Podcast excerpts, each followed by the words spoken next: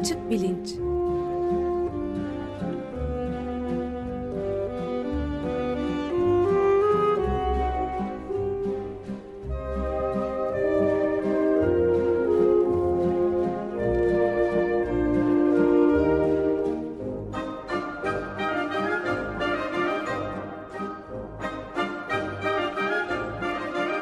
Güven Güzeldere ile bilim ve felsefe sohbetleri.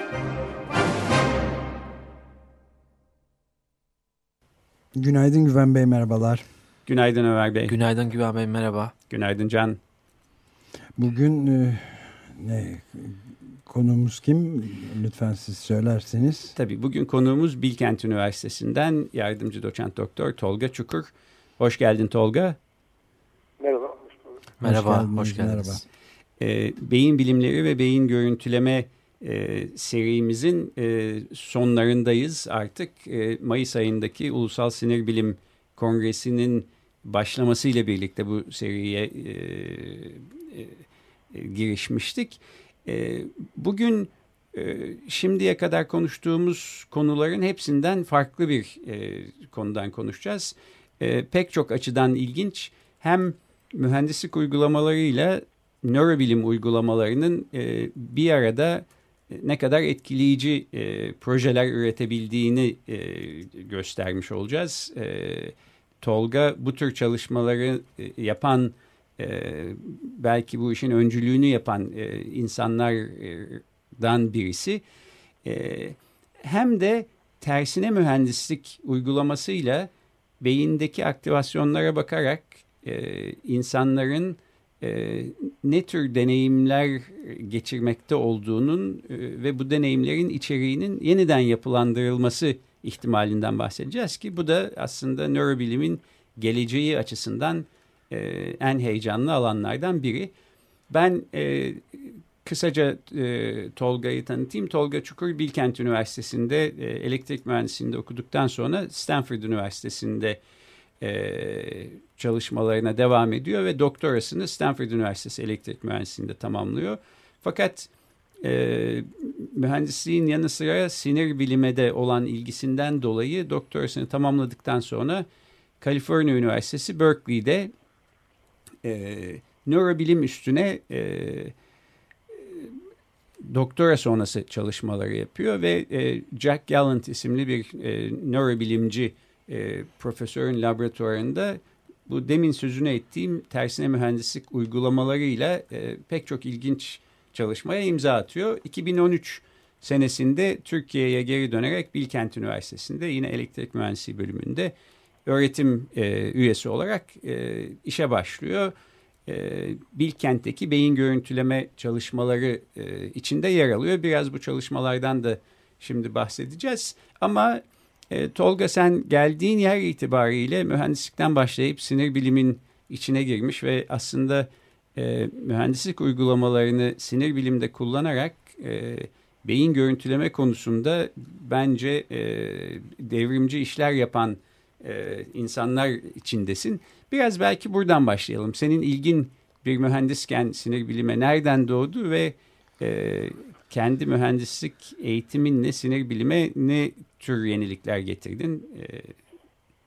Tabii. Ee, ben aslında e, doktoram sırasında e, elektrik mühendisliğinde manyetik rezonans görüntüleme teknolojileri geliştirmek üzerine çalışıyordum. E, bu sinir bilimden e, doğrudan ilgili bir alan gibi gözükmeyebilir ilk başta. E, ama fonksiyonel MR, işlevsel MR ile beyin tepkilerinin kaydedilmesi diye bir alt alanı vardı. E, konferanslarda uzaktan yani dinliyordum bu e, bu alanda yapılan çalışmaları ama benim ilk ilgim e, Stanford Üniversitesi'nde psikoloji bölümünden aldığım insan beyni görsel algı üzerine bir dersle başladı. Ders gerçekten çok hoşuma gitti. İnsan beyninin nasıl işlediği, görsel algının nasıl oluştuğu ile ilgili bilgiler. Onun üzerine doktora sonrası çalışmalarımı bu alanda devam ettirmeye karar verdim. E, bu alan içerisinde de e, yani mühendislikte bizim sistem tanımlama, sistemlerin doğrusal olmayan yönlerini çözümleme üzerine birçok tekniğimiz var üzerinde uğraştığımız. Aslında insan beyni de doğrusal olmayan çok karmaşık bir sistem. E, bu teknikleri uygulayabileceğim bir alan olarak gördüm. E, esas olarak ilgimin sebebi bu. E, doğrusal olup olmamasını biraz e, açıklar mısın? E, yani doğrusal e, olmaması farklı koşullar, durumlar altında e, beynin tepkileri e, uyaranlara karşı değişebiliyor. E, her zaman e, birebir tepki çıkmıyor. Bu da e, sistemin incelenmesini karmaşıklaştırıyor. Yani ufak e, parçaları bölünmüş basit deneylerle değil de e, çok daha karmaşık deneylerle üzerine gitmek gerekiyor. Bu da mühendislik yaklaşımlarının bir e, geleceği olabileceğini söylüyor bu alanda bir yandan da. Evet yani insan beyninde aslında çok komplike bir e, mekanizmaya sahip olduğu düşünülürse e, bu tür yöntemlere ihtiyaç duyulduğu da açık. Peki biraz bu e, senin doktor sonrası çalışmalarında da üstünde durduğun tersine mühendislik yöntemi nedir ve daha önce yapılamamış neleri bu yöntem sayesinde yapmak mümkün? Biraz bundan bahsetsek. Tabii. Ee, yani tersine mühendisliğin e, birçok tanımı var farklı alanda ama biz sinir bilim uygulamalarına e, kapsamında söyleyebileceğim şey çoğu sinir bilim çalışması e, bir takım uyaranlar e, göstererek, dinleterek deneklere oluşan beyin tepkilerini inceler. Daha sonra uyaran özellikleriyle e, tepkiler arasında bağlantılar kurmaya çalışır. Kısacası beyin nasıl tepki veriyor, beyin bilgileri nasıl işliyor bunu çözümler. Bu ileri modelleme denilen bir aslında yaklaşım. Tersine mühendislik yaptığınızda bu çözümlemeyi ters yönde oluşturmaya çalışıyorsunuz. Yani beyin tepkilerine bakarak uyaranlarda e, neler gözüküyor, ne tarz özellikler var ya da kişi o anda hangi görevi gerçekleştiriyor bunun hakkında çözümleme yapmaya çalışıyoruz. E, bunu yapabilmek için de e, birçok farklı yaklaşım var. E, bizim kullandığımız yaklaşım e, doğal görsel algıda oluşan karmaşık tepkileri yorumla, yorumlayabilmeye dayanıyor. Ee, bunun için ilk önce e, herhangi bir görsel e, uyaran geldiğinde onun beyinde oluşturacağı tepkileri tahmin eden e, modeller kurgulamanız gerekiyor. Bu çok kolay bir şey değil çünkü uyaranları birkaç sınıfa ayırıp örneğin yüz ya da bina gibi basit sınıfa ayırıp da tahmin oluşturmaya çalışmıyorsunuz. Uyaranın tüm karmaşıklığıyla içinde gözlemlenen tüm nesnelerle birlikte oluşturacağı tepkileri çözümlemeye çalışıyoruz bu tepkileri çözümleyen modeli kurguladıktan sonra aslında sonrası e, çok da e, en azından düşünsel olarak zor bir aşama değil. E, Birçok farklı uyaranı göz önüne alınıp ölçtüğümüz beyin aktivitesini oluşturmaya hangisi en yakın onu bulmaya çalışıyoruz. Tamam yani ben şöyle anlatmaya çalışıyordum. Ee, e, MR cihazının içinde fonksiyonel görüntülemeyle beynine baktığınız bir kişi e, işte diyelim çeşitli görüntülere bakıyor. Bir insan yüzü baktığında beyninde bir tür faaliyet oluyor. Bir hayvan gördüğünde başka bir tür faaliyet oluyor. Bir bina gördüğünde başka. Bir şekilde hangi uyaranların hangi faaliyetlerle eşleştiği e, sistematik bir şekilde çalışılırsa ve sanki bir beyin faaliyetleri kataloğu gibi bir şey oluşturulabilirse sizin yaptığınız şey bu müthiş büyüklükte veri e, dağının içindeki e, paternleri de yakalayarak e, tersine mühendislik yöntemiyle insanların beyin faaliyetlerine bakarak o anda mesela bir insan yüzünü mü yoksa bir e, hayvanı mı yoksa bir binayı mı görmekte olduklarını tahmin etmek hatta bunu e, bir görüntü olarak, e, bir görsel içerik olarak yeniden e, ortaya çıkarmak. Değil mi? Böyle anlatılabilir mi? Evet, o şekilde düşünebilir. Aslında görüntüyü tekrar oluşturuyoruz. İsterseniz gözlemlenen nesne ve eylem kategorilerini yani yüz var, bina var gibi çözümlemeler yapabilirsiniz. İsterseniz renk, yapısal özellikler, nesne ve arka plan ayrışımları gibi modeller kullanarak e, o özellikleri çözümleyebilirsiniz. Kurguladığınız modele e, ba, da, e, dayalı olarak görüntüyü tamamen oluşturmaya çalışmak da mümkün. E, ben e, Twitter sayfasından da paylaşacağım. Sizin e, Kaliforniya Üniversitesi Berkeley'deki laboratuvarın bir takım çalışma özetleri, videoları var. Buradan mesela gördüğümüz çeşitli film parçaları seyrettirilen e, deneklerin işte bir şekilde bu beyin faaliyetleri kataloğu oluşturulduktan sonra yalnızca bu insanların beyin faaliyetlerine bakarak ne gördüklerini tahmin eden model e, ortaya bir başka e, video çıkartıyor. Bu görmek gerçekten görmekte oldukları videoyla e, sizin modelinizin tahmin ettiği videoya yan yana baktığımız zaman görüyoruz ki yani haliyle bir çözünürlük eksikliği ya da bir takım muğlaklıklar ortada olmakla birlikte iyi kötü o insanın o anda ne görmekte olduğunu ortaya çıkartabiliyor sizin model. Yalnızca beynine baktığınız halde. Evet, e, bu şekilde e, betimlenebilir. Modeller tabii ki sizin de belirttiğiniz gibi tam olarak tüm detayıyla, tüm içeriğiyle görüntüyü oluşturamıyor. Bunun da nedeni bizim beyin tepkilerini ölçme tekniklerimiz mükemmel değil. Kurguladığımız modeller tam anlamıyla kapsayıcı değil. Görüntüleme teknikleri geliştikçe ve modelleme, istatistiksel analiz yöntemleri geliştikçe bunun sonuçlarının da iyileşmesini bekliyoruz önümüzdeki yıllarda. Sen bu çalışmanın bir parçası olarak mesela neredeyse bir yüzde yüz aynılık e, ve e, çözünürlük sadakatiyle bir e, tersine mühendislik e, sonucu alınabileceğini düşünüyor musun? E, nihai hedef böyle bir şey mi? E, nihai hedef e, yüzde yüz sonuç almak değil. Çünkü her zaman e, hem e, fizyolojik süreçler içerisinde hem de ölçüm cihazları içerisinde gürültü olacaktır. Bizim kurgulayacağımız modeller de hiçbir zaman bütünüyle kapsayıcı olmayacaktır sonsuz miktarda çeşitli bilgiyi kapsamak için. Ama önemli olan yüzde yüze ulaşmak değil. Bence önemli olan beyinde kolay çalışılamayan örneğin imgeleme, rüya gibi süreçleri hakkında bilgi elde etmemizi sağlayabilirse ya da e, örneğin e, paralize olmuş hastalarla bir iletişim kanalı kurmamızı sağlayabilecekse bu tarz klinik uygulamalarda çok faydalı olabileceğini düşünüyorum. Yüzde yüz e, başarım sağlamasa da. Yani bir şekilde bedensel olarak bizle mesela iletişim içinde bulunamayan ama aslında beyinleri çalışmakta olan paralize olmuş hastaların beyin aktivitelerine bakarak onların ağızlarından herhangi bir kelime çıkmasa da ya da elleriyle bir, bir şey yazıyor olamasalar da akıllarından geçen düşünceleri bir şekilde düşüncelerin kodunu çözerek beyinde olan bitene bakıp bunun kodunu çözerek onların ne demek istediğini anlayabilir e, ya da buna yaklaşabilir bir hale geleceğiz.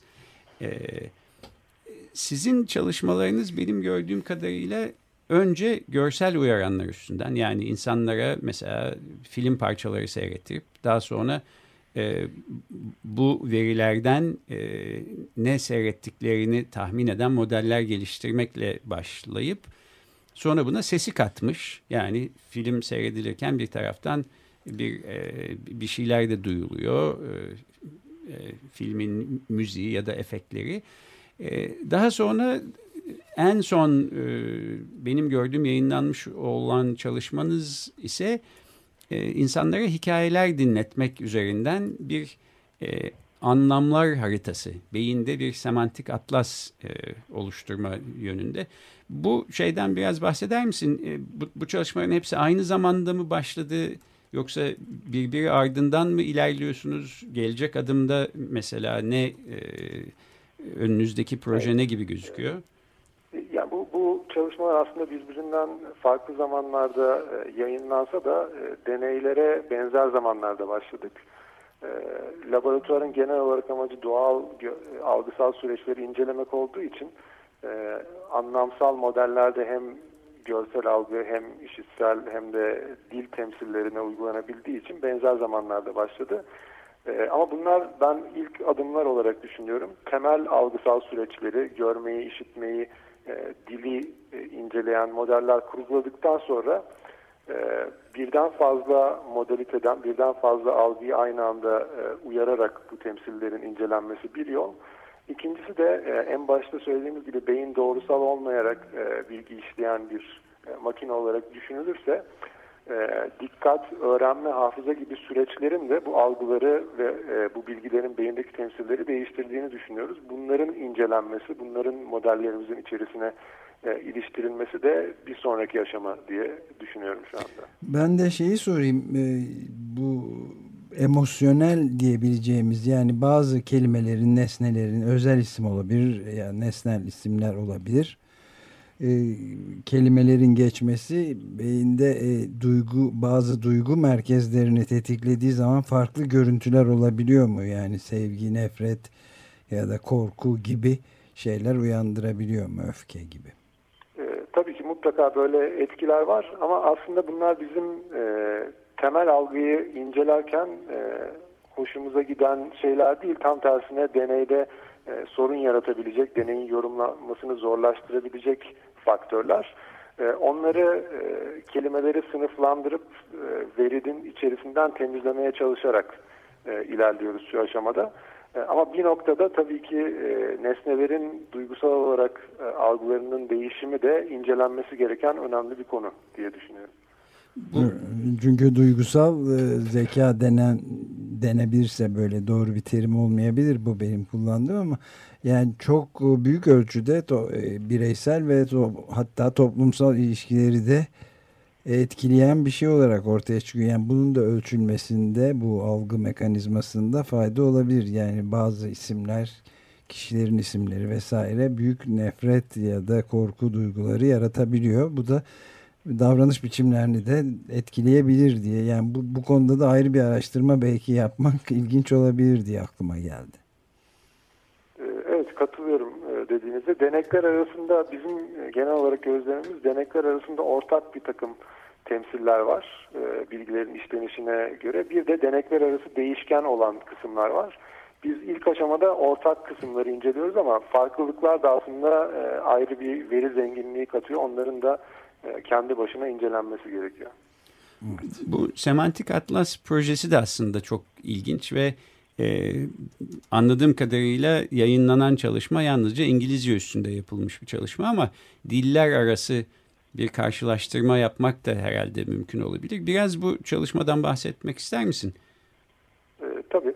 E, bu e, semantik atlas e, projesi aslında e, dil içerisinde anlamsal olarak kelimelerin e, birbirine yakınlığını ölçen e, hesaplamalı e, dil bilim modellerine dayanıyor. Yani bunlar doğal dil işleme süreçlerinde büyük veri analizinde sıklıkla kullanılan mühendislik yöntemleri ama beyindeki temsilleri incelenmek için daha önce kullanılmamıştı. Bu semantik atlas projesinde semantik yani anlamsal e, modelleri kullanarak beyin tepkilerini açıklamaya çalıştık. E, sizin de bahsettiğiniz gibi e, denekler bir takım hikayeler dinliyorlar. Farklı anlatımcıların hayat hikayelerini, karşılaştıkları olayları anlattıkları. Ve ardından bu kelimelerle beyin tepkileri arasında bir model kurgulamaya çalışıyoruz. Bu modeli çok farklı özelliklere dayandırmak mümkün ama semantik atlasta anlamsal yani kelimelerin anlam olarak birbirlerine yakınlığına dayalı modeller kurguladık. E, onlara dayalı olarak beyin tepkisini hangi bölgelerde açıklayabiliyoruz e, diye e, baktık ve ardından da beyindeki işlevlerin farklılıklarını ölçerek bir takım bölgelere parsellendi beyin. Bu şekilde düşünülebilir.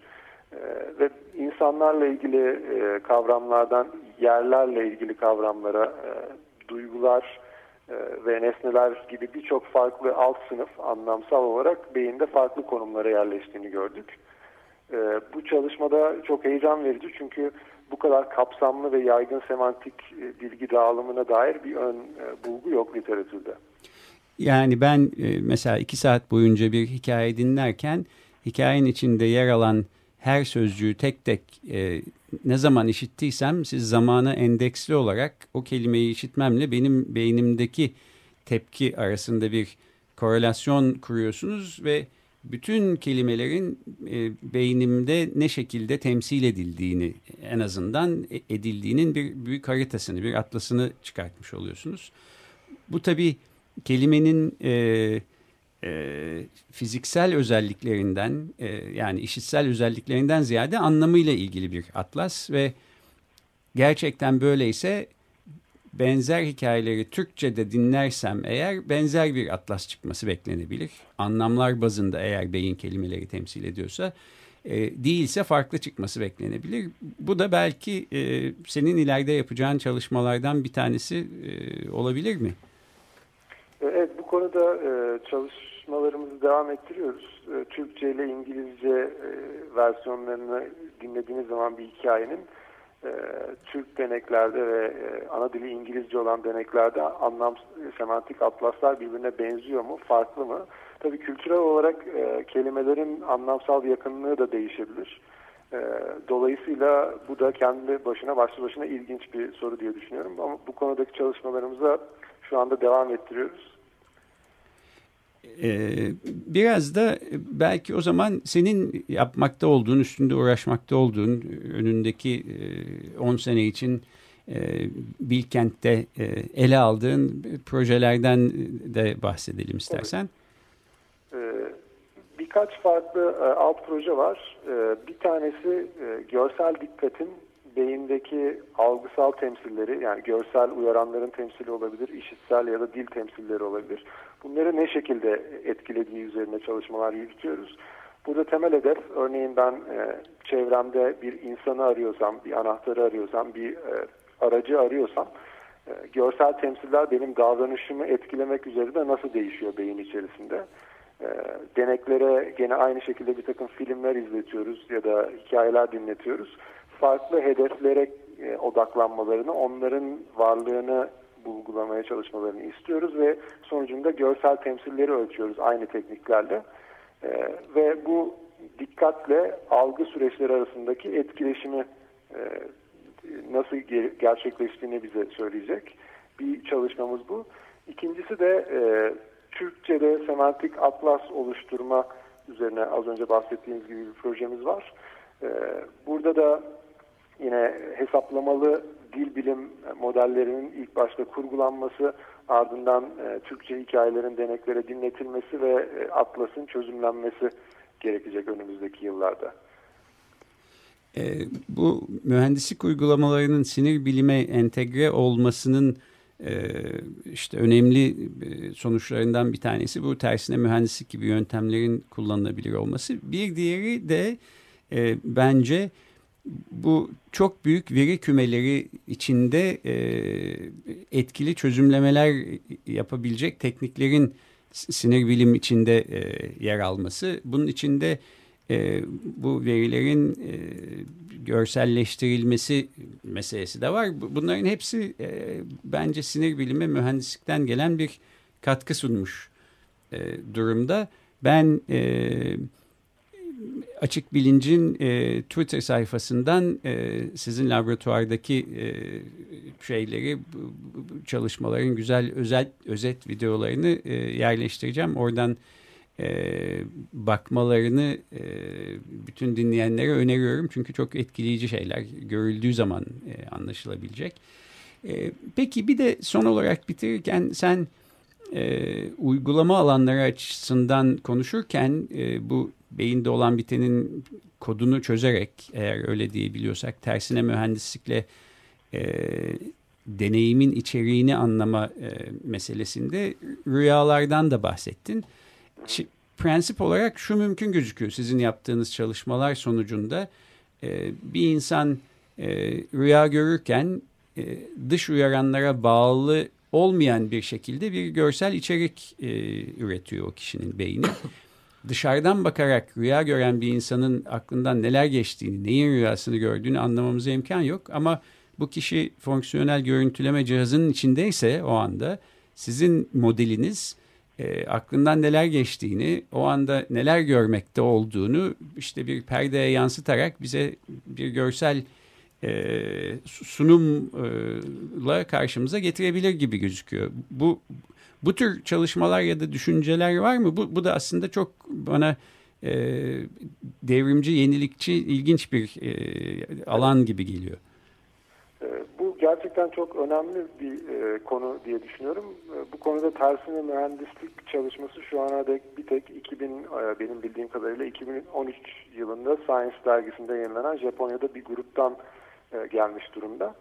Ee, yani bu, bunun dayandığı temel aslında örneğin e, görsel bir uyarını siz e, izlerken oluşan e, beyin tepkileri aktivasyonuyla imgeleme sırasında ya da rüya sırasında imgeleme sırasında oluşan tepkiler birbirine benziyorsa normal görme sürecinde oluşturduğumuz modelleri imgeleme sırasında da kullanarak bir çözümleme yapabiliriz. Tabii ki bu benzerlik yüzde yüz değil. Dolayısıyla modellerin başarısı da kısıtlı olacaktır.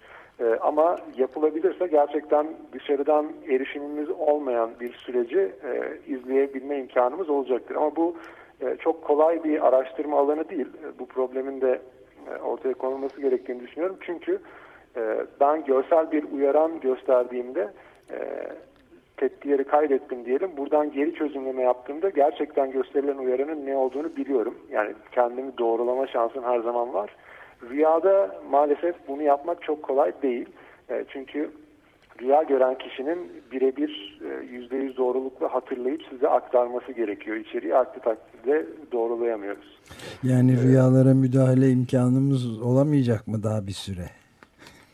E, yani çok ilk aşamalarındayız diyelim bu rüya araştırmalarının. Bu aşamada yapılan çalışmalarda genellikle denekleri REM aşamasındaki uykudan uyandırıp ne hatırladıklarını sorarak e, bilgi edinmeye çalışıyoruz. E, yani e, karşı, modelimizin çözümlediği e, görüntülerle ne kadar doğruluk payı elde edebiliyoruz bunu anlamak için.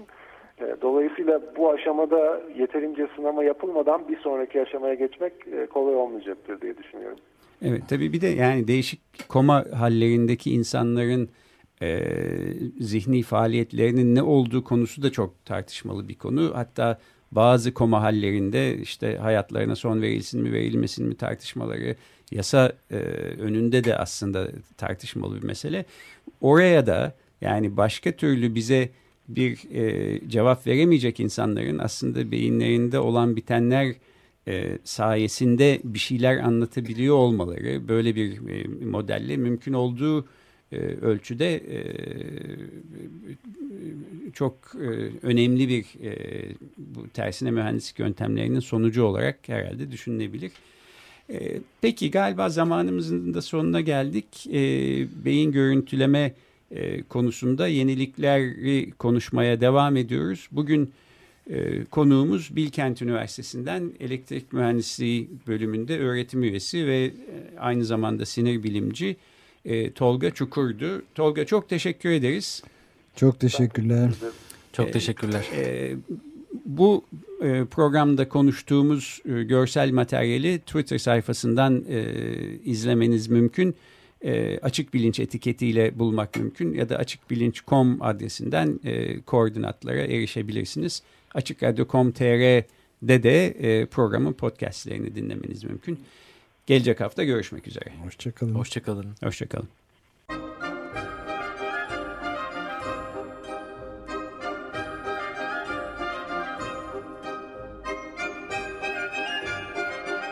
Açık Bilinç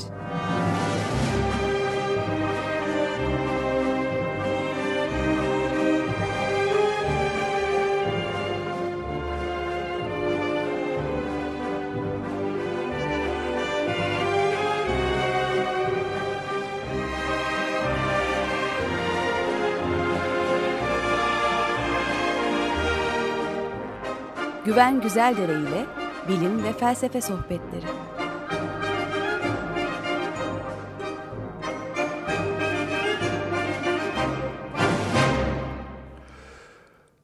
Açık Radyo program destekçisi olun.